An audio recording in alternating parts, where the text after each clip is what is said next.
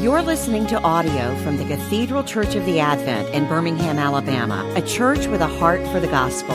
Find out more at adventbirmingham.org. Heavenly Father, we pray that you would be in our midst this morning as we talk about fellowship and gathering and what that looks like in the midst of your church. We ask, God, that you would lead and guide our discussion, Lord, that your word would speak to us in mighty ways. And even in the midst of the crazy things that can happen with sound systems and all that, we know, God, that you're still uh, God and that you're still on the throne. And so we give you praise for that this morning. And uh, again, just thank you for all you do in our lives. It's in Jesus' name we pray. Amen. Well, our, our text for today, and, and I'm going to have several different ones, but our main text for today, if you want to grab a Bible in front of you, it's going to be in Hebrews, Hebrews chapter 10. Uh, and that, if you've got one of those uh, paperback Bibles there, that should be on page 865 in that Bible. 865, all the way towards the back. So, when I say fellowship and gathering, we'll do a little more feedback than I did last week. What, what do you think about when I say fellowship and gathering? I mean, that's one of the kind of the staple things of the church, you would think, right? So, what do you think about when I say we're going to talk about fellowship and gathering today. We use the term fellowship all the time, right? You know, we're going to do fellowship. We're going to do this, uh, and it's going to be fellowship wide, and you know that all that. So, what do you think about when you when you hear those words? Yes, Jacob. Uh, the Greek word ecclesia, which. I. now, don't steal my thunder now. I'm about to talk about that. But okay, go ahead. Good. You're good. You're right on track. Go for it. Yeah, which um, translates to uh, church um, in our vernacular, but also uh, translates to um, congregation. Yeah. So, Jacob, you want to come teach this? Because I think you might be able to. It sounds like you might be able to do better than me this morning. They have the term episynagoge, which is really cool because you look at that, it's like gathering together, the root word is our word for synagogue. Yeah. So, ecclesia, yes, the Greek word church, gathering, right? So, when I say church, what, what comes to mind when I say, what's the purpose of the church? Before we read our text today, what would you say the purpose of church is? What, worship God, okay? To be the body of Christ, good.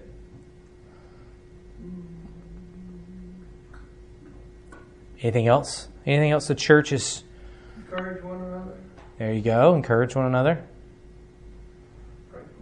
Mm-hmm. I think just coming together and oh, well, yeah, there you go. There's that word. That's that's good though. Yeah, that's, kind of that's right. Yeah. Well, forgive one another. Yeah, yeah.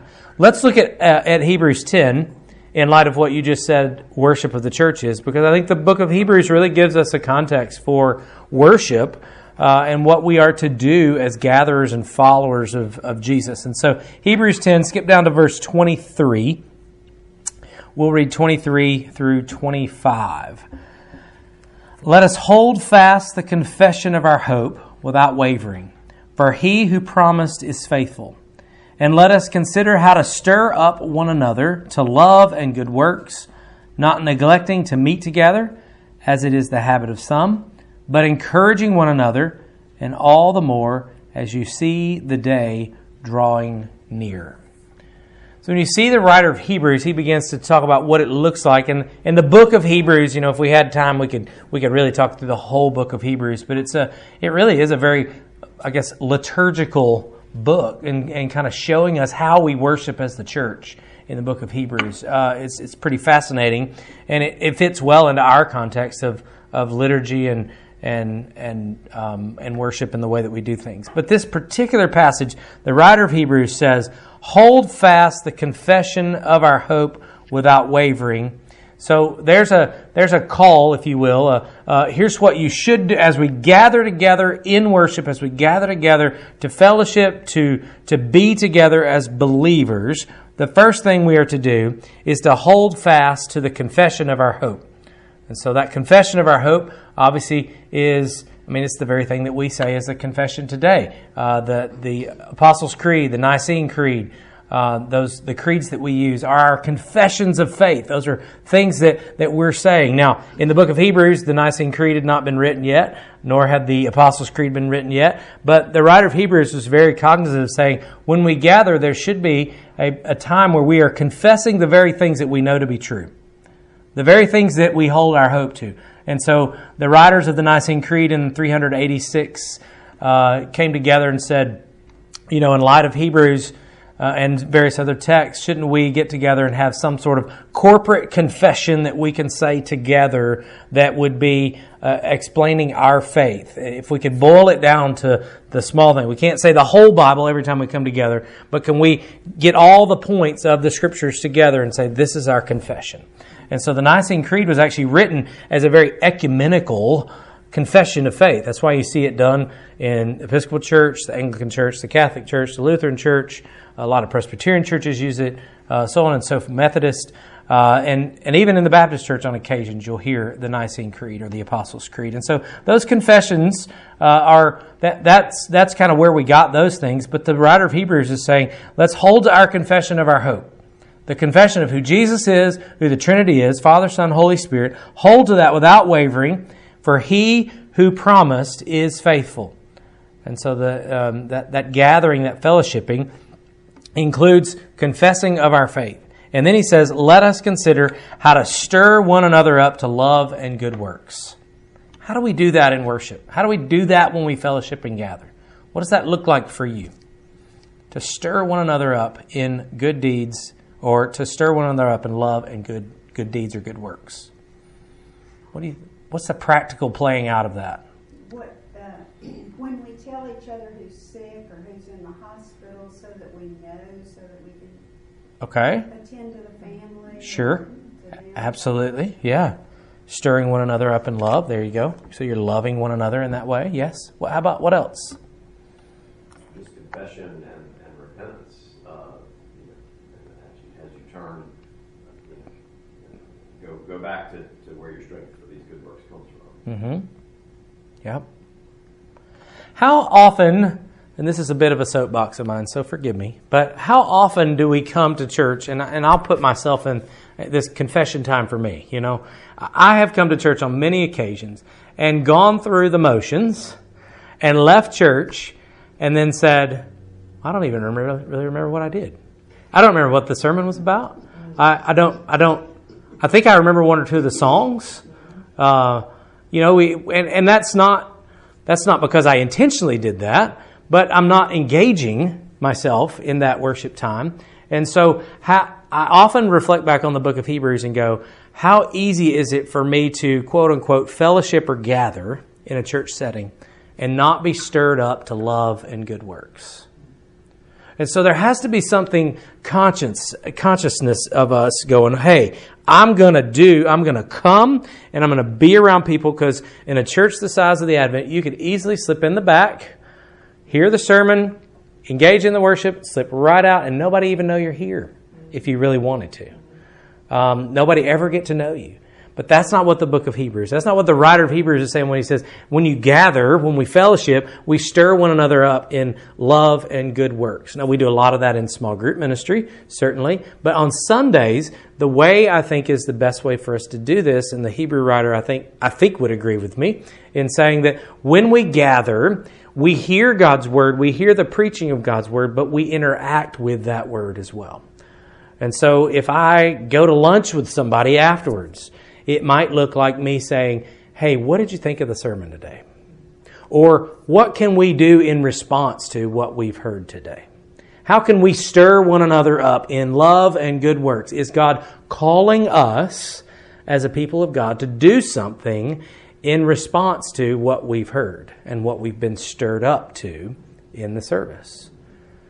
I think, I, I firmly believe that if the church would do that actively, actively do that, each and, and, and I get it. I, I, again, my confession, I know that there are times that I'm going to come and I'm not going to be fully engaged like I need to be. But if I can consciously be thinking, how can I engage with the word and what I've heard today, then I can spur one another on in work in, in love and good, that good works. Now we get scared of that a little bit, by the way. Um, that that's scary. I mean, we if we're if you're a, a theological person, you're going well.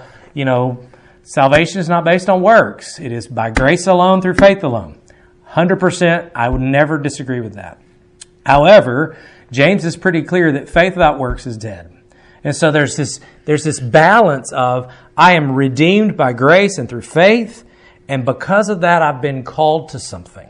I've been called to do something. I've been called to be a disciple of Jesus. Jesus said in his, uh, oftentimes when the disciples would ask him, or when somebody would come up and ask him, you know, I always think about the, the rich young ruler. What must I do to inherit eternal life? And Jesus didn't say, you need to say a prayer and accept me as your Savior and, uh, and then and, and do some other things. He didn't give him a list. He said, Go and sell everything you have and follow me. Do the works that I'm calling you to do, the things that I'm calling you to do. That is the evidence of the Christian faith. We've been saved by grace through faith, but then we've been called to a great work. We've been called to a great uh, as, as the Hebrew writer says, to good works and to spur one another on in love. And it's not an earning of salvation through that, but it's a commitment to following Jesus through that. And so when we think about fellowship and gathering together, there's a bit of fellowship and gathering that then equates to how am I actually doing something because of the fellowship and the gathering. Does that make sense? Um, because we're, we're spurring one another on. And then in verse 25, not neglecting to meet together, as is the habit of some, but encouraging one another, and all the more as you see the day drawing near. So, not only are we spurring one another on, we're confessing our faith, we're loving one another, we're, we're being called to good works and to, and to action, but then in the midst of that, we're also called not to do it by ourselves. Don't do it by ourselves. We're not neglecting to meet together. So the writer of Hebrews is clearly saying some have gotten into the habit of thinking, I can do the Christian life without this. I can do the Christian life without the church. Um, and I will tell you, I know folks who've tried, and you might be able to do it for a little while. But there is a purpose in f- fellowship and gathering, and that is, tying it all back, that is to spur one another on. It is to stir one another up. It is to challenge one another. It is to confess our sins to one another. It's, it's that vulnerability of saying when we gather together, we're fellowshipping as God's people and we enter into the mess together. Because let me tell you, it's messy. When you start to open up and you start to live life with people and you start to, to say, This is what I believe and this is what the Bible is, but I'm not faithful to it at times and I fall short of it at times, there's messiness there. And that's, I believe, where God enters into that. And he begins to stir us up and spur us on. So, fellowship is, is living together in such a way that you would know someone well. So, it is our hope here at the church, uh, as you all are newcomers or inquirers of the church, uh, it's not that you would just come on Sunday morning and show up and leave.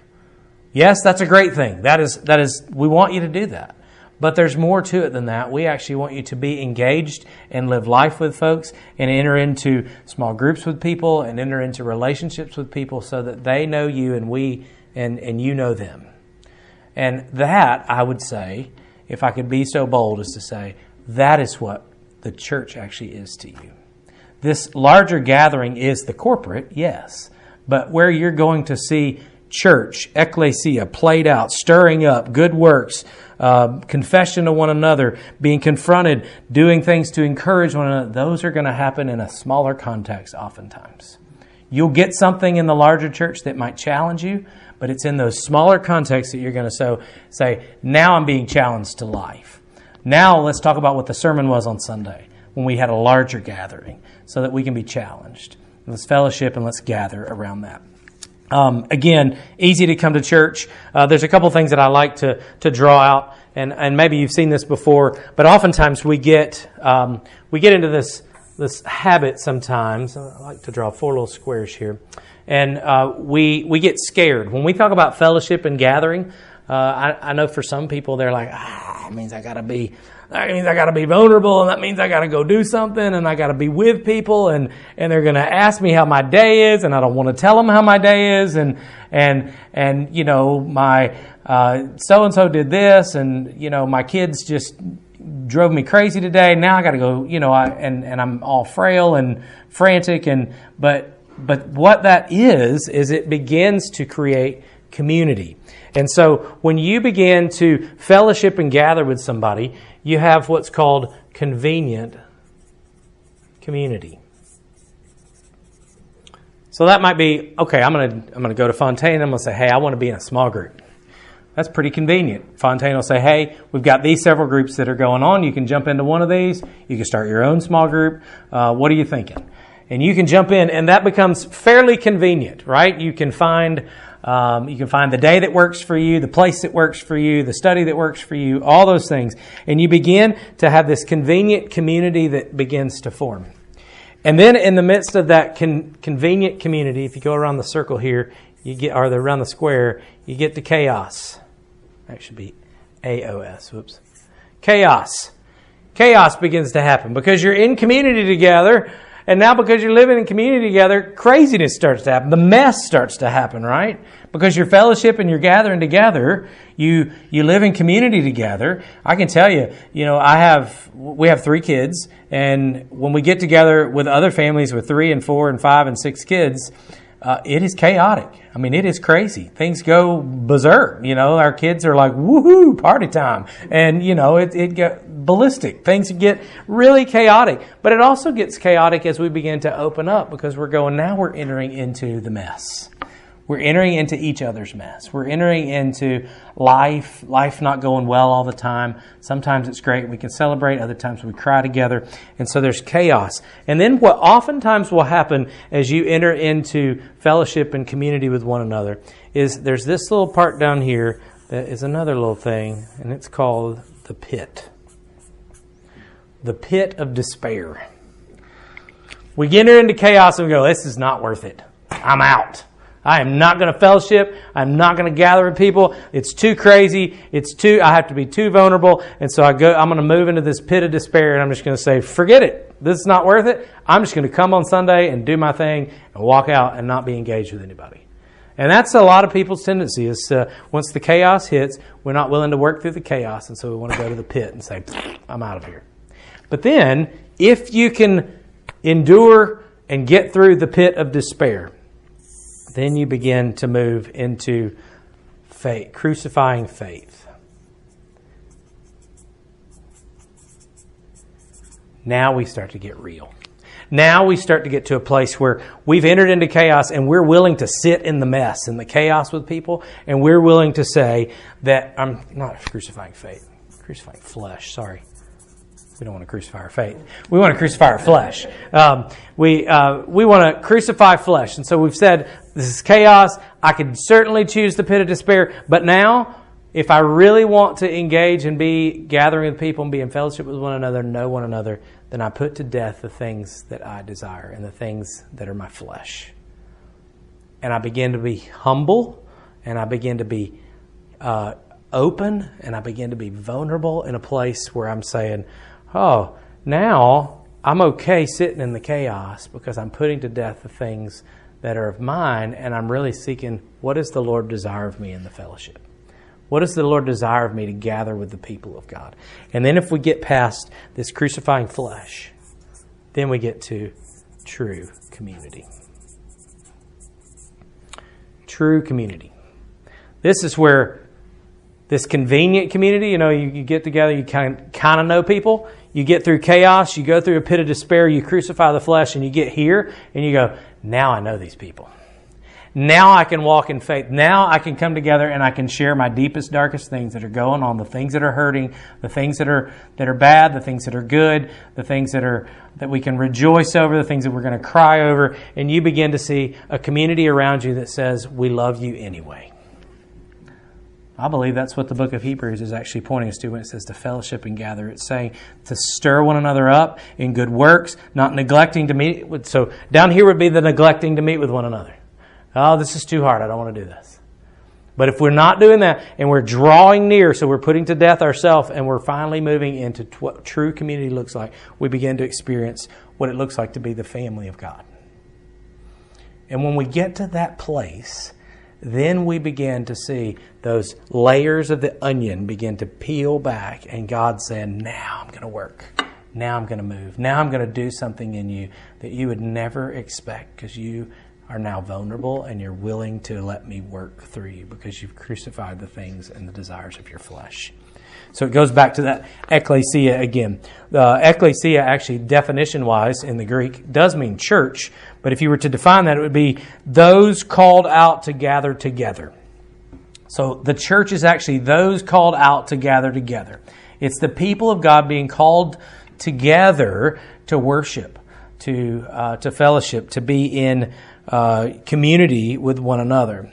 Um, let, us read just a couple of things and kind of d- dive into ecclesia just a minute. If you go to John chapter 13, I'm going to call, I've got four passages here, so maybe we can kind of all pick one so that we're not having to bounce around. We can go a little faster. John chapter 13, verse 35, if somebody will find that one for me. John 13, 35. That's somewhere in the 770 range or so in the, in the Bible there. And then somebody will look at Acts chapter 2. Who has 1335? Let's who's going to look it up? You don't have to have it right this second. But, okay. Stephen's got it, okay? Somebody want to take Acts 2, 42 through 47. Anybody want to look for that one? Acts 2. Okay, Fontaine. Acts 2, 42 through 47. And then somebody look up 1 Timothy. Trick on the t- on on any of the books of, that start with T in the New Testament, all the T's are together. I don't know if you knew that. Once you get to Thessalonians, got Timothy. Uh, Timothy 3, 15. Okay. And then I'll look up Romans chapter 12 for us. Okay? So, Stephen, you had the first one, right? Yes. So just listen as he reads. Let's see if we can pick out some familiar things as we read through these various passages. So go ahead, Stephen, read uh, 1335. By this, all people will know that you are my disciples if you love, if you have love for one another. Okay. Uh, who had Acts? Fontaine had Acts? And they devoted themselves to the apostles' teaching and, and the fellowship, to the breaking of bread and the prayers. And all came upon every soul, and many wonders and signs were being done through the apostles. And all who believed were together and had all things in common. And they were selling their possessions and belongings and dis- distributing, them, distributing the proceeds to all, as any had no, as any had needed. Excuse me. And day by day, attending the temple together and breaking bread in their homes, they received their food with glad and generous hearts, praising God and having favor with all the people. And the Lord added to their number day by day those who were being saved. Awesome. Okay. Uh, 1 Timothy 3.15. If I delay, you may know how one ought to behave in the household of God, which is the church of the living God, a pillar and a buttress of the truth. Okay. And then Romans 3, I'll read that for us. For by grace, by the grace given to me, I say to everyone among you, not to think himself more highly than he ought to think, but to think with sober judgment, each according to the measure of faith that God has assigned. For as in one body we have many members, and the members do all do not all have the same functions. So we, though many, are one body in Christ, and individual members one of another. Having gifts that differ according to the grace given to us, let us use them.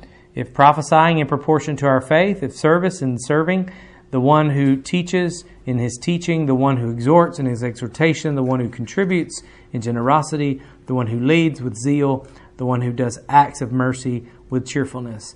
Let love be genuine, abhor what is evil, hold fast to what is good, love one another with brotherly affection, outdo one another in showing honor. Do not be slothful in zeal, be fervent in spirit, serve the Lord, rejoice in hope, be patient in tribulation, be constant in prayer, contribute to the needs of the saints, and seek to show hospitality. So, if you read all those, I know we just did a lot there. Um, let's kind of debrief a little bit. What what were some of the things that you kind of maybe some common threads that you heard in some of those? Contributing to the need of one another. Yeah. also in Acts. Yeah, contribute to the need. Let's see if I go here. And in the reading that you read. Yep. So, contri- or let's say, looking out for one another. Okay. Anything else you heard? Also heard prayer in yours and in Acts. Yeah. Pray. There's a key word in, in, in Romans. Let, did you hear that word? Let love be genuine. So to actually love one another.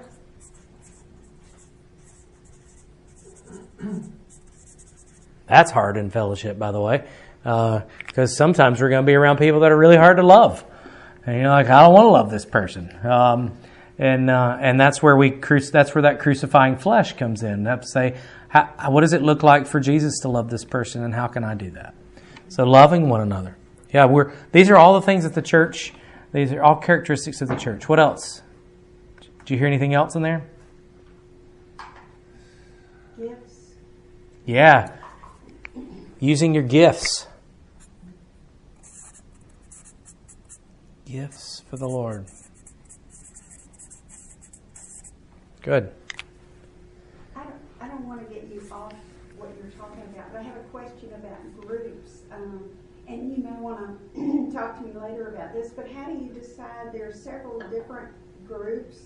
Yeah. And that may be an earlier session or one that you're going to repeat later, how to find a small group or. Yeah. I can connect. Yeah. She's Fontaine is the person.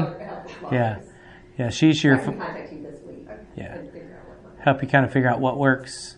Um, yeah, she's she's the master of that. She's got you. So, um, yeah, that's a great question though. Um, to to connect with folks who are somewhat like minded, but also at the same time studying some of the things, same things that you want to study or um, same stage of life at time. You know, you you can kind of sort through some of that. She can help you sort through that. Yeah. So, looking out for one another or uh, giving to one another as, as you find needs, praying for one another, loving one another, and gifts, using the gifts of the Lord uh, with one another. Um, all these things, I think, are really what it looks like to be the called out, the believers of God. The, the ones who are, the family of God is everyone who has made Jesus their Lord. Now, think about that for a minute. The family of God is everyone who's made Jesus their Lord because God becomes their father. And so we're, we're part of a family. Together, they're devoted to the Word, they're devoted to prayer, they're devoted to fellowship with other brothers and sisters. They gather and bear fruit consistent with the gospel witness in their own communities. now, obviously, an, another, uh, another discussion would be what about those who are not part of or who have not made Jesus their Lord? We want them to be part of the family. We want them to come and be part of the family. We want them to know. And, and the, one of the ways that we do that is if we back up to Hebrews to spur one another on or stir one another up in love and good works. And so good works, I think uh, the writer of Hebrews would have in mind good works being uh, to be faithful to, to share the gospel with folks so that they might come into the family of God. That, that certainly, that's not all the good works, but, but certainly those good works spur others on to say, what does it look like to be the church? How, I, I want to be part of a place that looks out for one another, that prays for one another, that certainly loves one another, even when we're difficult to love, and are willing to use their gifts for the glory of God. And so when we're being the church and when we're fellowship and gathering together, then we are doing those things faithfully. Now there's more. That list could go get a lot bigger uh, when, it, when we talk about what the church could do and what the church should be. Uh, but the family of God, again, is everyone who serves the Lord. And so that's where our challenge becomes, and that's where I want to just encourage you today. As you get involved here at the Advent, one of the ways uh, that you begin to be the church is to, to do these very things, even when it's hard, even when there's challenging people, um, even when there are folks in your small group that you're like, gosh, I just don't like that person very much, or uh, they really bother me, or they get on my nerves, or uh, they talk too much, or you know whatever it might be. It's it's us figuring out how do we love one another in the midst of those things, and how do we how do we uh, represent the church in those messiness and in that in that craziness. So let me stop there. Yes, Jacob. Is there any point at which uh, uh, I should uh, decide that it's appropriate to treat a member of a small group like a tax collector? Oh, that's a good question. Um, yes, I think biblically we have that. Uh, we have evidence of that. Um, you, and by tax collector, I'm assuming you mean like someone who is not a believer, uh, Right. a lost person, Right. basically. Yeah, I think so. I think um, you know if they're if we're not seeing fruit of the spirit, if there's not a confession of faith, uh, I mean, there's multiple things that you can kind of say. Gosh, it doesn't look like this person knows the Lord. Um, now, it's one thing to do a fair assessment of that. It's another in how we treat that person, I think. So if you look at that person go, gosh, I'm not seeing a lot of fruit of the Spirit, I wonder how I can begin to pray with them. I wonder how I can begin to minister to them so that maybe they can come and, uh, and, and that the Word of God would even begin to transform their life so that yes, they're not a tax, they're they're not falling in the category of the tax collector. You know, not a. I I would never say you got somebody in your small group that, that maybe is acting like they're lost, and so just shun them and forget about them. Uh, we wouldn't do that. We would say, how do we love that person? How do we come alongside that person and open the Word together and pray for that person? Uh, and I think the Lord gives you discernment in that. And and I'll, you know, from my own uh, experience, I can tell you there have been times where I've thought that you know, uh, about somebody, just just, and, but then got into a conversation with the person and gone, hmm, there's more there there than I was expecting. Like we can, uh, there's some there's some things that are a little off, but if I can spend some time with this person, study the scriptures together, we'll let the Holy Spirit do the work, and uh, and and uh, you know, bring them along again, stir them up to love and good deeds. Absolutely, um, without without coming at it from a uh, a judgmental perspective of I'm better than you, so I'm going to bring you to where I am, but really coming along from a humility perspective of saying, as Mike said in his sermon, showing one beggar uh, where the where the bread, one beggar showing another beggar where the bread is, um, and that that really is. Uh, yeah, that's a great question. And then reconciliation is something that uh, in fellowship and gathering, it's not something that we talk hugely about in, in this session, but um, you know, Matthew 18 is a huge piece of reconciliation because when you, uh, if you go back to to this, uh, when we get here in the chaos and we want to go to the pit, uh, oftentimes it's because somebody in that small group's hurt us or somebody said something that hurt us and we, they didn't even know they said it and hurt us, but they hurt us anyway. And so that chaos feels like, ah, I just, it's too uncomfortable. I don't want to, I don't want to try to reconcile with them. So I just rather run away and let me find a new small group. Uh, that's not the way Jesus actually told us to do it. He said in Matthew 18, when a, when a brother hurts you, go to that brother. And he gives you a whole, you know, he gives you four steps basically of how to be reconciled because Jesus knew that if you're going to live in community together and you're going to love one another and you're going to share in gifts with one another and you're going to look out for one another, you're going to hurt one another. At some point, you're going to hurt somebody. And so to be in true fellowship and, and not this, not this convenient community or fake fellowship means that in that hurt, hey, there's the bells. Um, in that hurt, that means I have to be uh, be really um, conscious of the fact that I've hurt somebody or somebody's hurt me, and be willing to go to them. And if you're in any, rela- I'll tell you, any relationship is that way. My marriage is that way. You know, if I hurt my wife, she tells me that I have to go humbly and say, "Gosh, I'm sorry. I didn't know I did that." You know, or or I did know I did it, and you know, it felt good, and I shouldn't have done it. You know, whatever the case may be. But you got to go and forgive. And yes, I would say one of the difficult passages, to, one of the hard parts yeah, and you start looking through that, you're thinking, "Oh man, this, Yeah. you know, some of this is not going to be fun." yeah, And, and, uh, and you know, some people, you, you know, they're willfully blind, yeah, and you can't, you know, Mhm.